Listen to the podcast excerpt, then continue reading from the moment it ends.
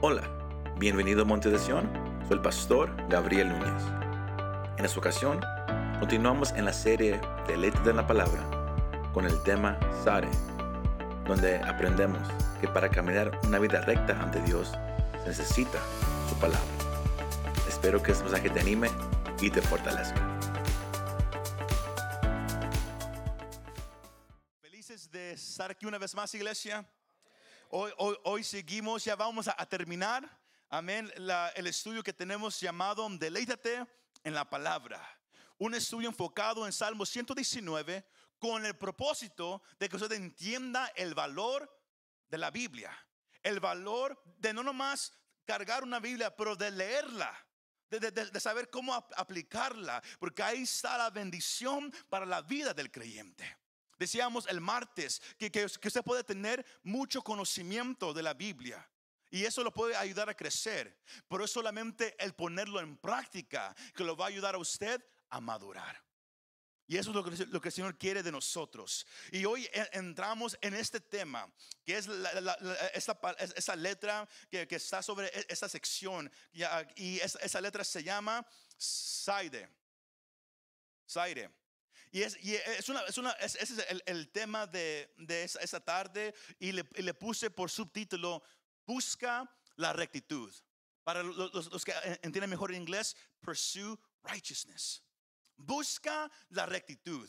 Pursue righteousness. Quiero iniciar con, con, con, con, con, nomás con, con, con, con es- con ese pensamiento que vivimos ahorita en una cultura que le está diciendo a la humanidad en, todos los países que cada quien puede vivir conforme a lo que se siente bien. Cada quien puede vivir conforme a lo que ellos piensan que está correcto. Y eso es una manera muy peligrosa. Porque, por- porque, porque, porque- porque como todos saben, cada quien piensa muy diferente. Y, y cada quien va a decir, mi manera es correcta.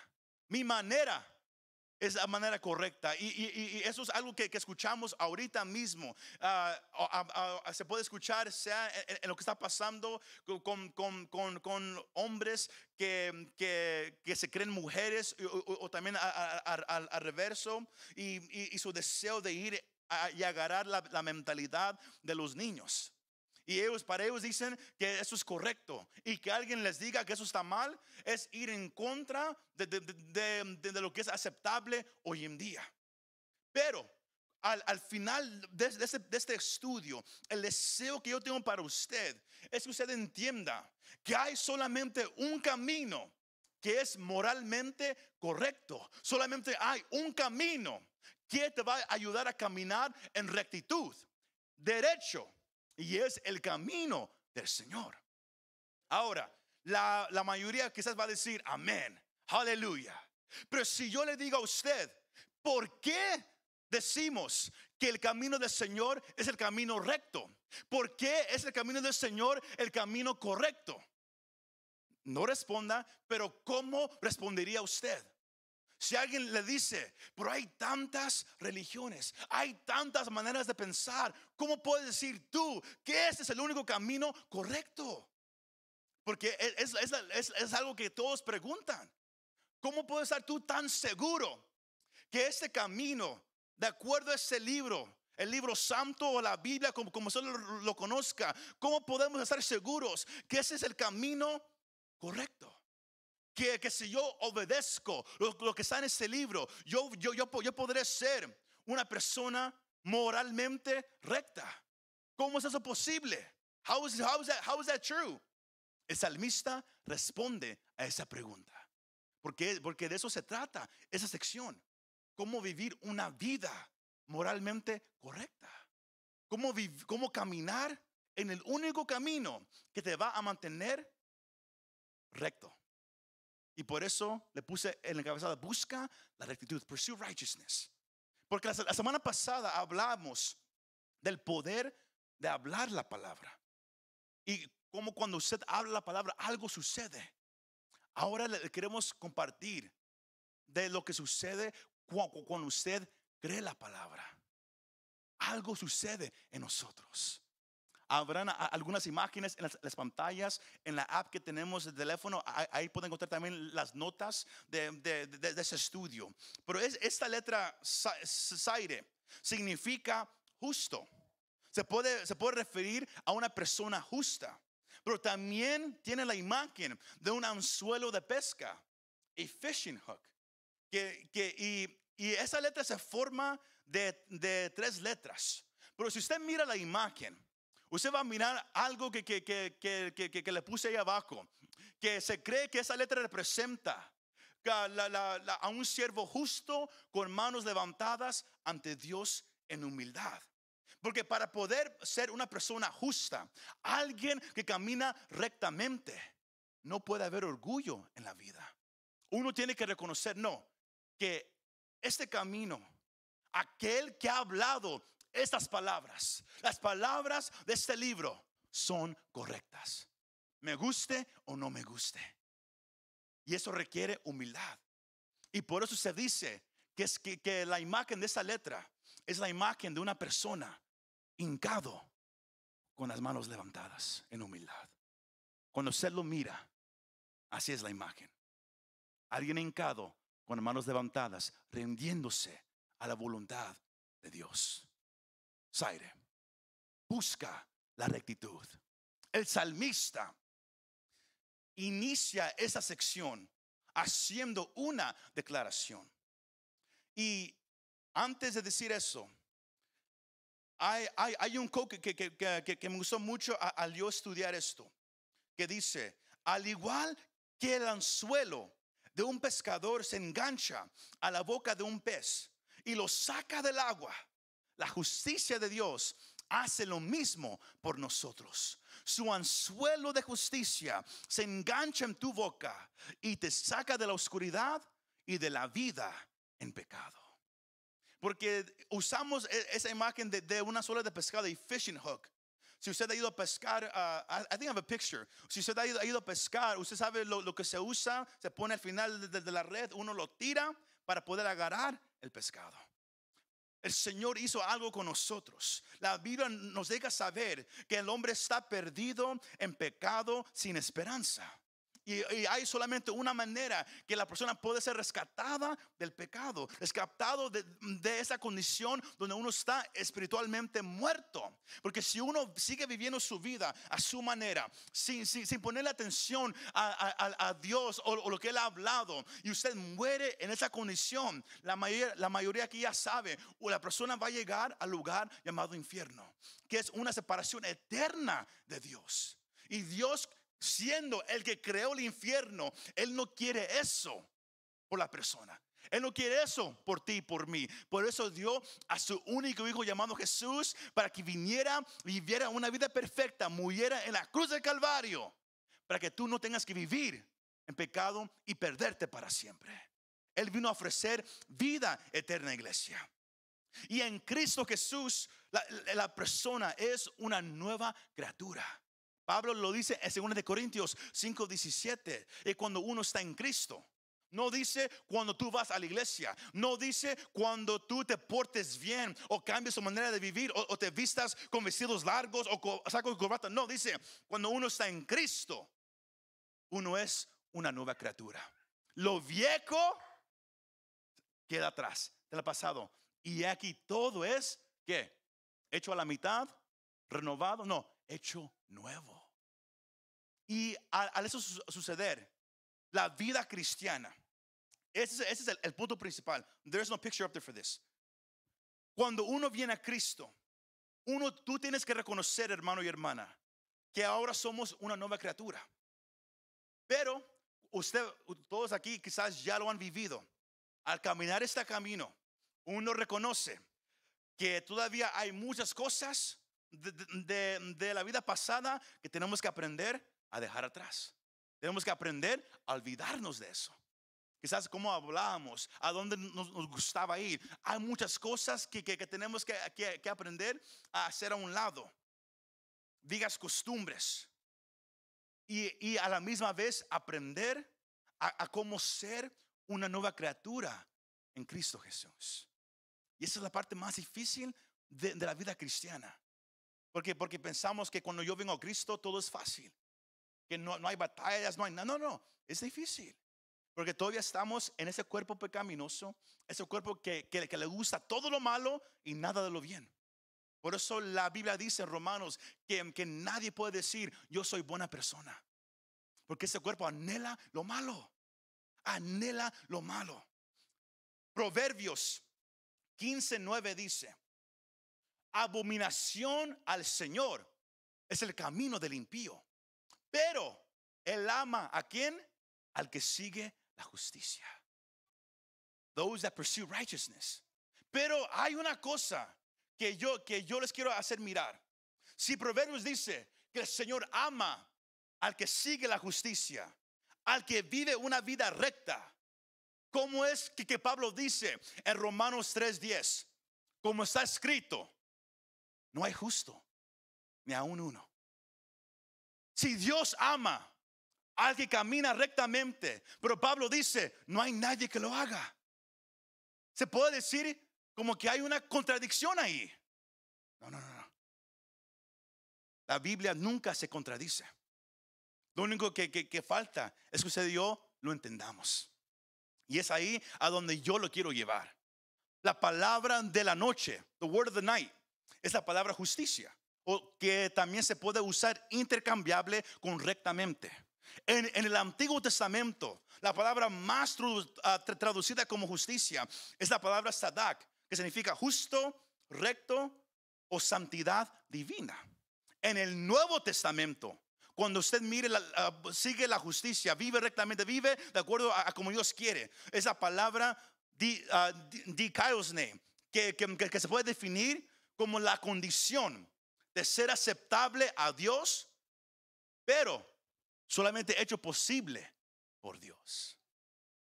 Todos agarramos esa parte. Dios nos llama a vivir una vida de justicia, una vida recta. Eso se puede decir una vida correcta. Pero la Biblia nos deja saber que usted y yo en ese cuerpo nunca lo vamos a poder hacer. Sino la única manera que vamos a poder vivir una vida de justicia, una vida recta, una vida en el camino correcto, es que si Dios mismo nos ayuda a hacerlo. Es la única manera que uno puede vivir una vida moralmente correcta. Todos agarramos aparte. Es importante, porque como dije al comienzo, el mundo dice, no, tú vive tu vida como tú quieres. Tú haz lo que tú piensas que es correcto. You do what you think is right. Eso, de acuerdo a la Biblia, es imposible. Porque, porque todo lo que el hombre hace siempre será en pecado. Siempre. Por eso el salmista dice algo muy interesante. Pero es importante, si alguien no lo sabe, lo hemos dicho aquí muchas veces, reconocer que la humanidad, el hombre, siempre se usará a sí mismo como el estándar. Lo hablábamos al comenzar de este año, que, que, el hombre siempre se compara con alguien peor que él mismo. Al menos que Dios sea el autor, nunca vamos a poder poseer justicia.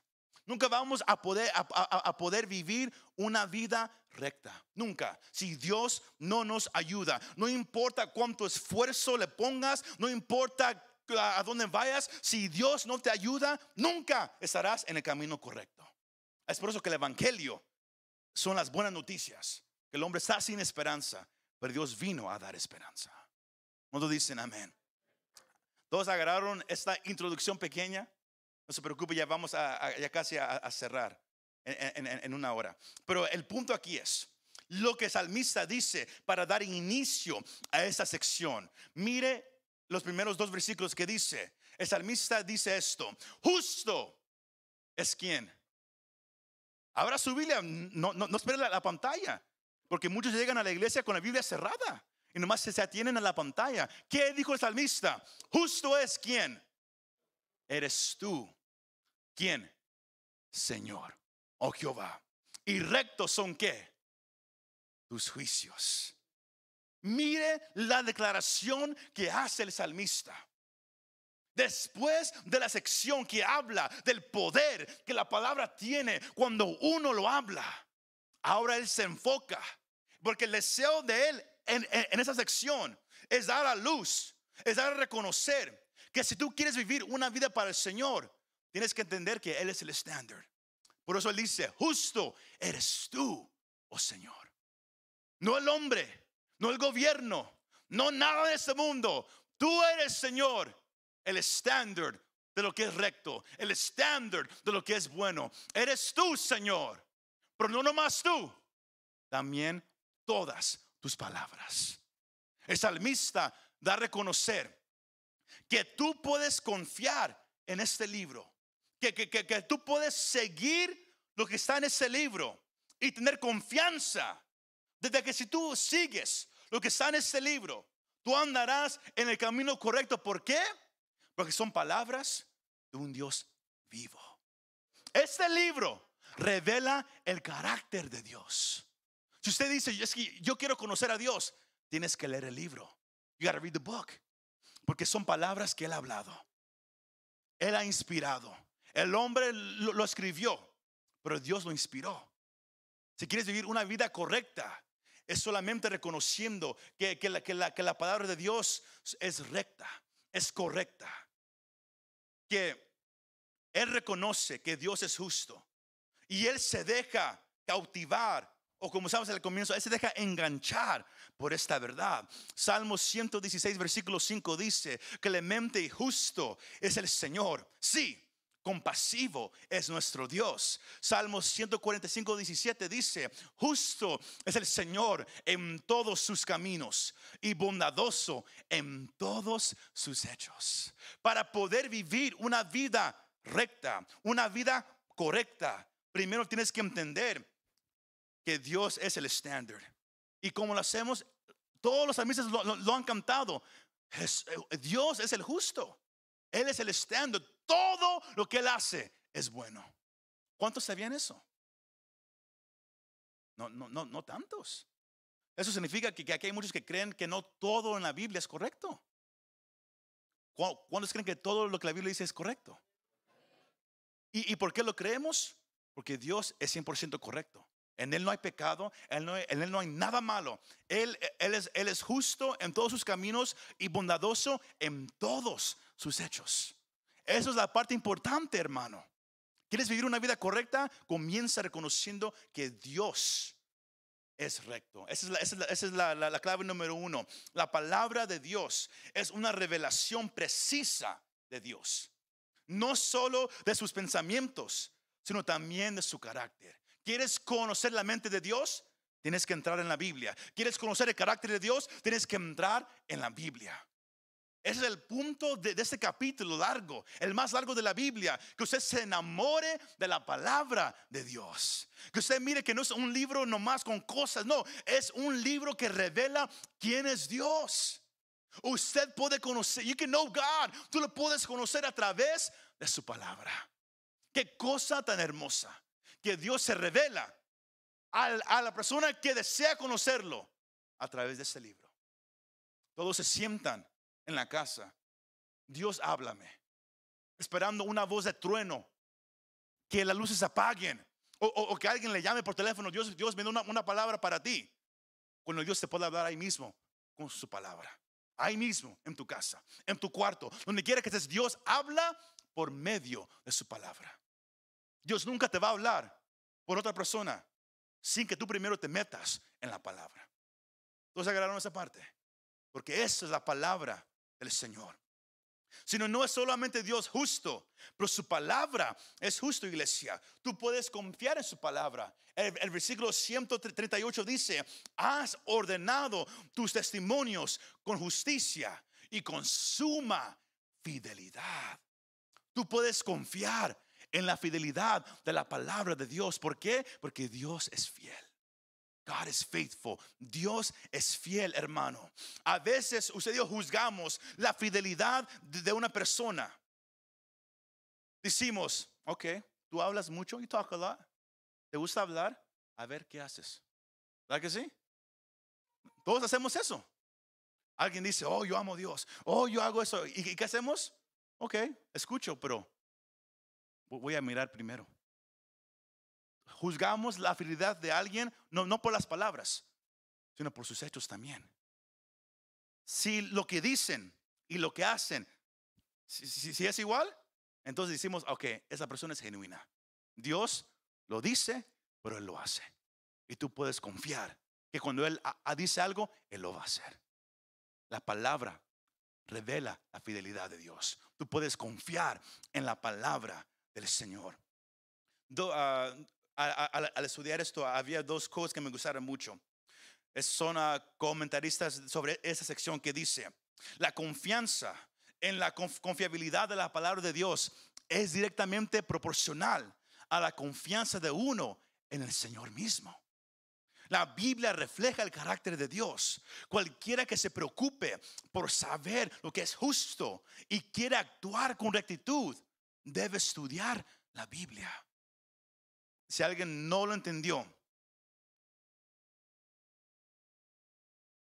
si usted no cree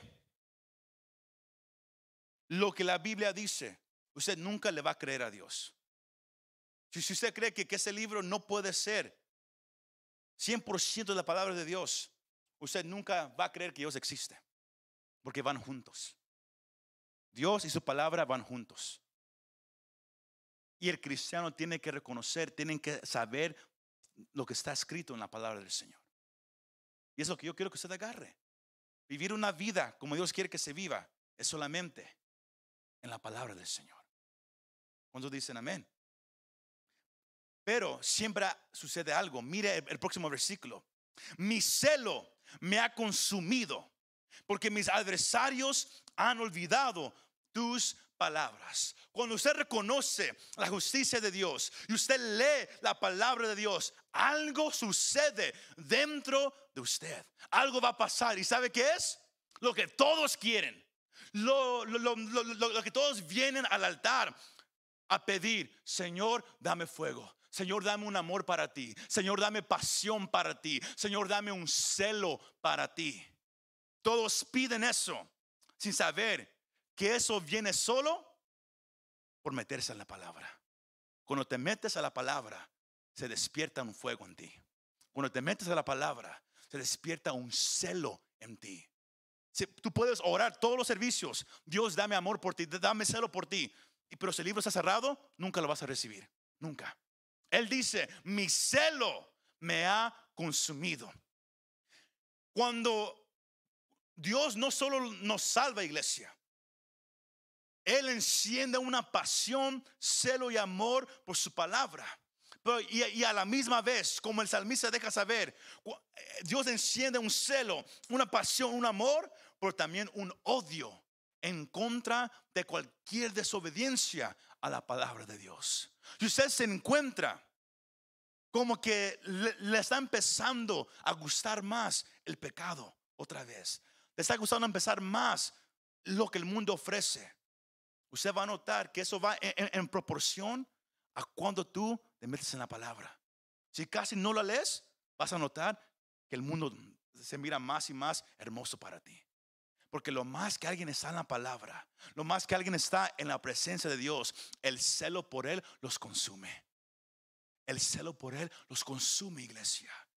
Si, si yo te pregunto, ¿cuánto celo tienes tú por Dios hoy?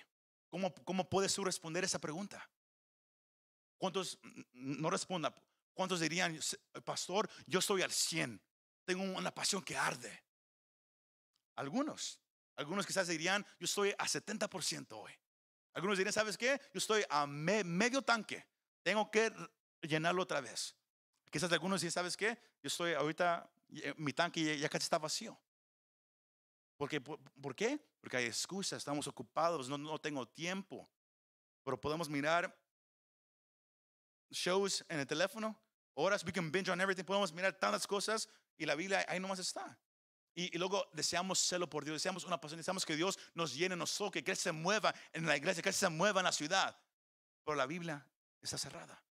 Él dice, mi celo me ha consumido y lo ha llevado a odiar todo lo que va en contra de Dios. Porque el celo, iglesia, implica energía y implica acción.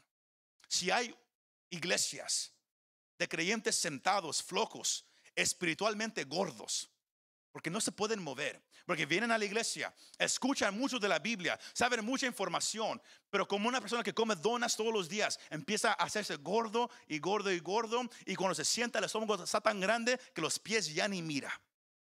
Así es el cristiano que viene a la iglesia y escucha tantos sermones, escucha tanta información acerca de Dios, tiene tanto conocimiento, viene y dice, oh, eso yo ya, lo sé, eso yo ya lo sé, eso yo ya lo sé, eso yo ya lo sé, pero no hace nada. Un cristiano gordo, así de simple, porque el celo te va a llevar a actuar. Alguien que, que, que se mueve siempre estará en salud buena. Un cristiano con, con buena salud espiritual, alguien que se mueve. El celo te va a llevar a actuar. El celo te va a dar energía para el Señor. Si siempre vienes a, la iglesia, estás cansado, no puedes orar. yo te recomiendo, regresa al libro. Get to the book again. Métete al libro otra vez. Ahora sí, respondan a esta pregunta. ¿Cuántos este año?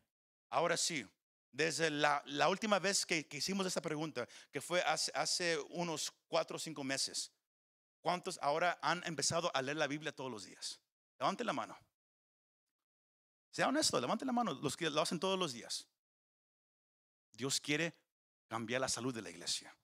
Que es vivir una vida recta, te tienes que meter a la palabra. Porque la palabra de Dios, iglesia, es viva, es poderosa, pero requiere una respuesta activa del creyente. No solamente yo leo, yo leo, yo leo, no. como, como Dios habló el domingo, si lees la palabra, tienes que actuar. Si sabes lo que Dios quiere de ti y no haces nada, eso no es celo, eso no es conocimiento. Pero el, que conoce lo que Dios anhela y lo practica, esa persona siempre estará encendida, siempre, siempre iglesia.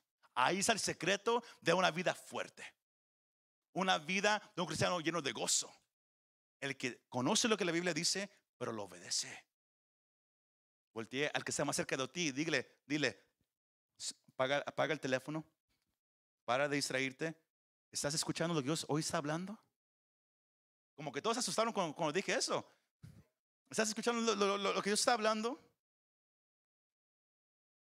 Porque cada, cada persona, iglesia, es devorado con un tipo de celo.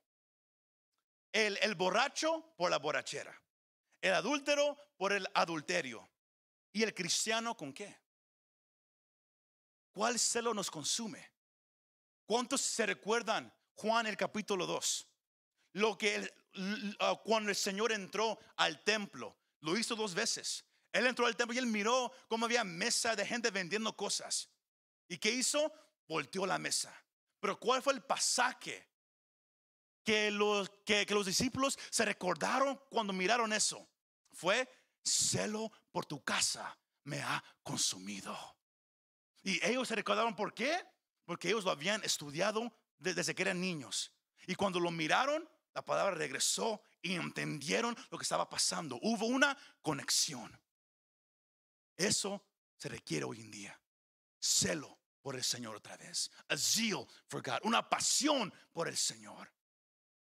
Yo como pastor, yo puedo pararme aquí y, predicarles. Y usted puede sentarse ahí nomás durmiéndose a la mitad.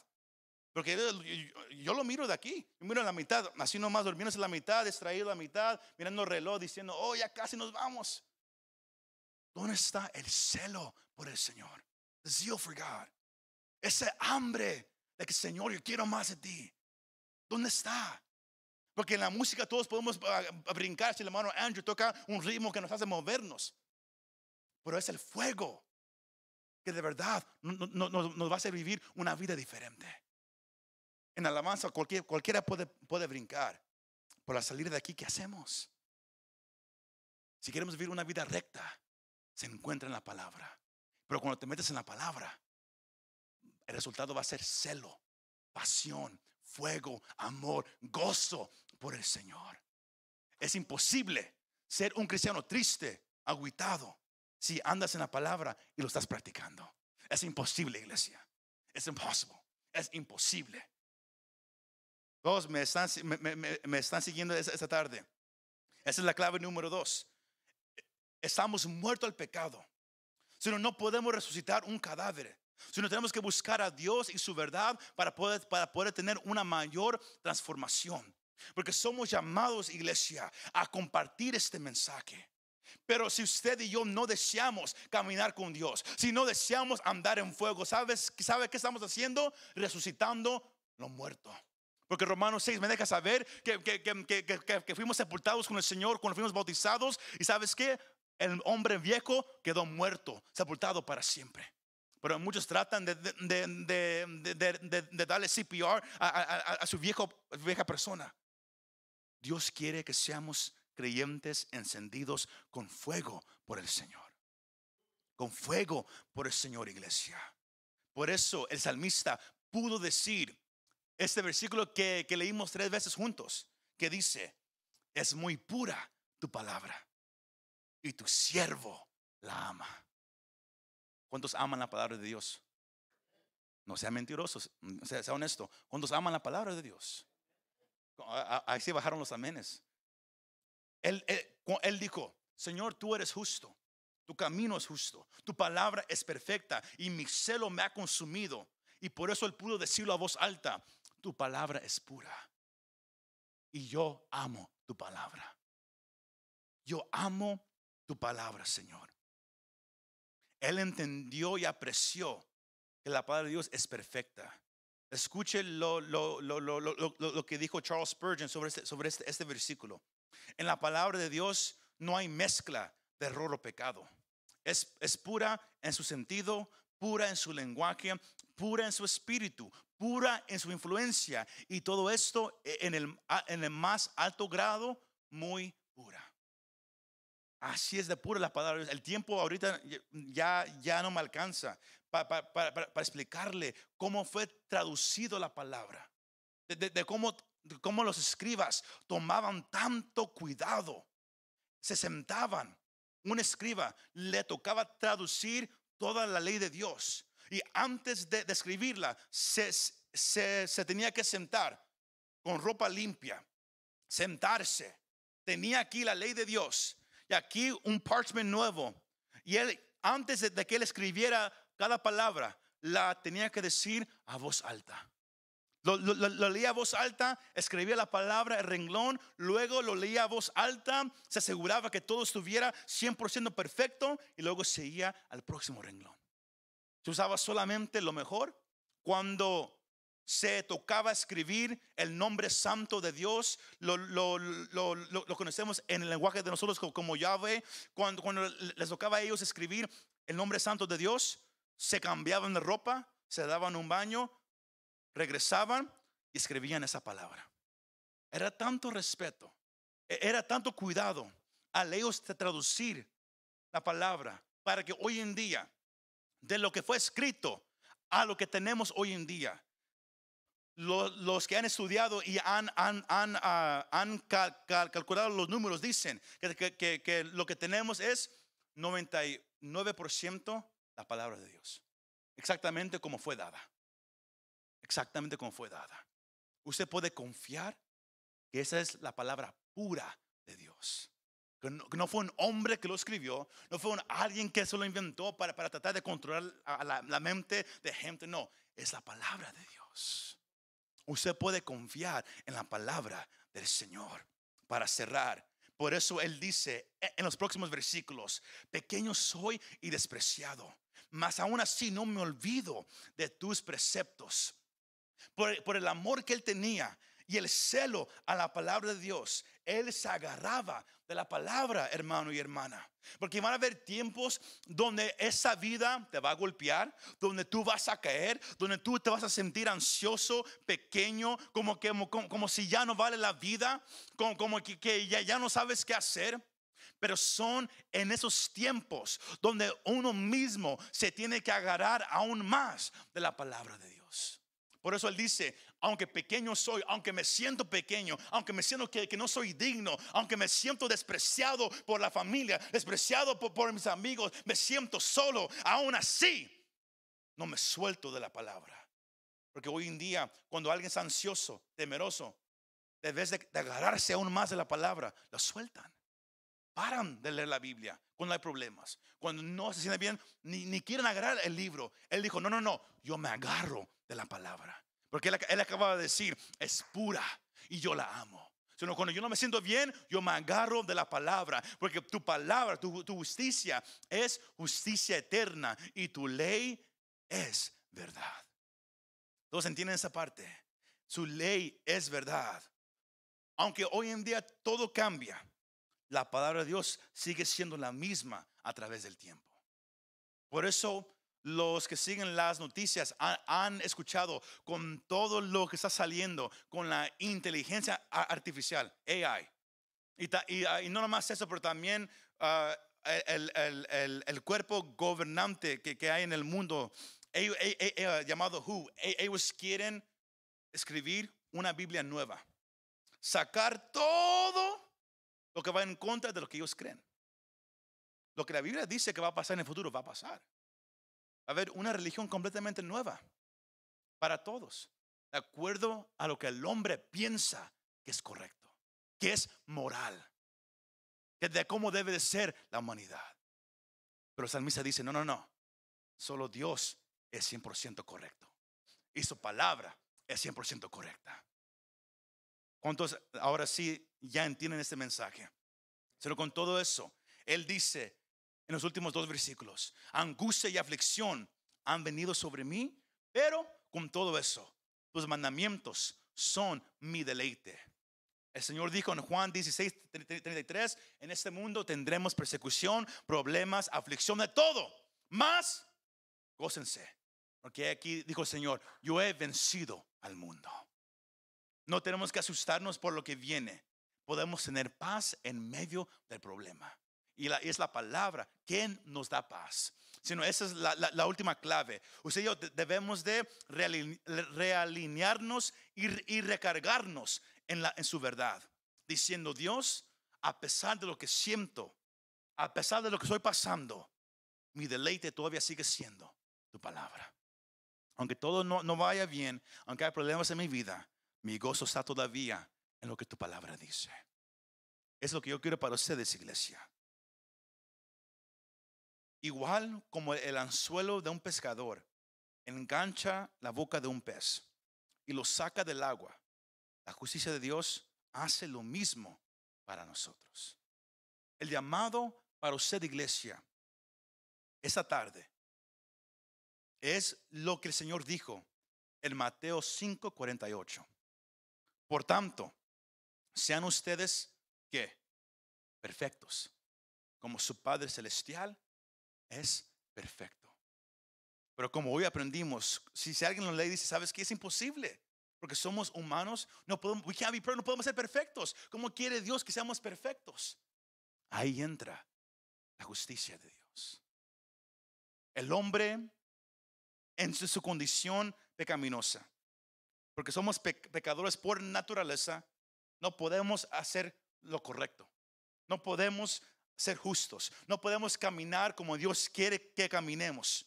Y nunca estaremos, usted y yo, en una posición correcta en Dios solos. Pero, ¿sabe qué? El hombre está necesitado de la justicia de Dios, de la rectitud de Dios. Y el hombre necesita que la justicia de Dios sea imputada sobre él. Por eso, Pablo dice, ese versículo bien, bien conocido, segundo de Corintios 5:21. Get, get ready, guys. Al que no conoció pecado, lo hizo pecado por nosotros, para que fuéramos hechos qué? Justicia de Dios en él. Él sabiendo que el hombre nunca va a poder caminar rectamente. Tú nunca vas a poder vivir una vida moralmente correcta en tu, condición pecaminosa. Y Dios sabiendo eso, porque hoy en día el hombre trata de cambiarse a sí mismo. Yo voy a ir a Dios cuando yo esté listo, cuando yo me cambie, cuando yo deje de hacer esto, eso y aquello. Usted va a notar que usted nunca solo lo, lo va a poder hacer. El borracho que Dios ha rescatado reconoce que solo nunca pudo haber dejado la botella si no hubiera sido por el poder de Dios. Se me va siguiendo. Pablo dice que Jesús, el Dios mismo, se hizo pecado por nosotros. el que nunca conoció pecado, el que fue perfecto, el que es recto y justo por su naturaleza, se hizo pecado para que tú y yo, que somos pecadores, que no somos rectos, que no somos justos, Él fue tratado como pecador, aunque Él no era, para que tú y yo, que, que, que somos pecadores, podemos ser tratados como perfectos aunque no lo somos. El que no conoció pecado se hizo pecado por nosotros. Para que fuéramos hechos qué? La justicia. Lo perfecto, lo moralmente correcto de Dios. Tú puedes caminar perfecto ante Dios, pero no por lo que tú puedes hacer, solamente por medio de Cristo. Por medio de Cristo. Hermano y hermana, tú y yo podemos caminar correctamente. No es imposible. Si tú lo quieres hacer solo, es imposible. Pero con Cristo es posible. Porque Él es justicia de Dios. Y por eso Pablo dice Romanos 3:22, esta justicia de Dios que viene iglesia por medio de la fe en Jesucristo, ¿es para quién? Para todos los que creen. Porque no hay distinción. No importa qué tan malo. Por, eso, como, como, como cristianos decimos, no importa qué tan malo tú hayas sido. No importa qué tan cosas malas tú has, has hecho en tu vida. Al venir a Cristo, Él borra todo. Y tú quieras pecador. Él ya no te mira como pecador. Por eso, como pastor, yo casi nunca uso esta frase que somos pecadores salvos por gracia. Porque éramos pecadores salvos por gracia pero ahora somos hijos y hijas de Dios. Hoy en día hay una falsa humildad que dice, es que yo, yo, soy un pecador que Dios ha rescatado. Eso es falsa humildad. Éramos pecadores. Cristo nos perdonó. Ahora somos hijos e hijas adoptados a la familia del Señor. La justicia. Tú puedes caminar rectamente ante el Señor, pero Él es el único que te puede ayudar a hacerlo. Por eso esa misa reconoció, solo tú eres recto, Señor tu camino es recto. Y por eso yo amo tu palabra. Porque solamente así que yo voy a poder caminar como tú quieres que yo camine. Muchas gracias por escuchar este mensaje. Si te gustó este mensaje, compártelo con tus amigos y familiares. Para saber más de nuestro ministerio, visítanos montedesion.com o también puedes bajar nuestra app para el teléfono. Que Dios te bendiga y nos vemos la próxima vez.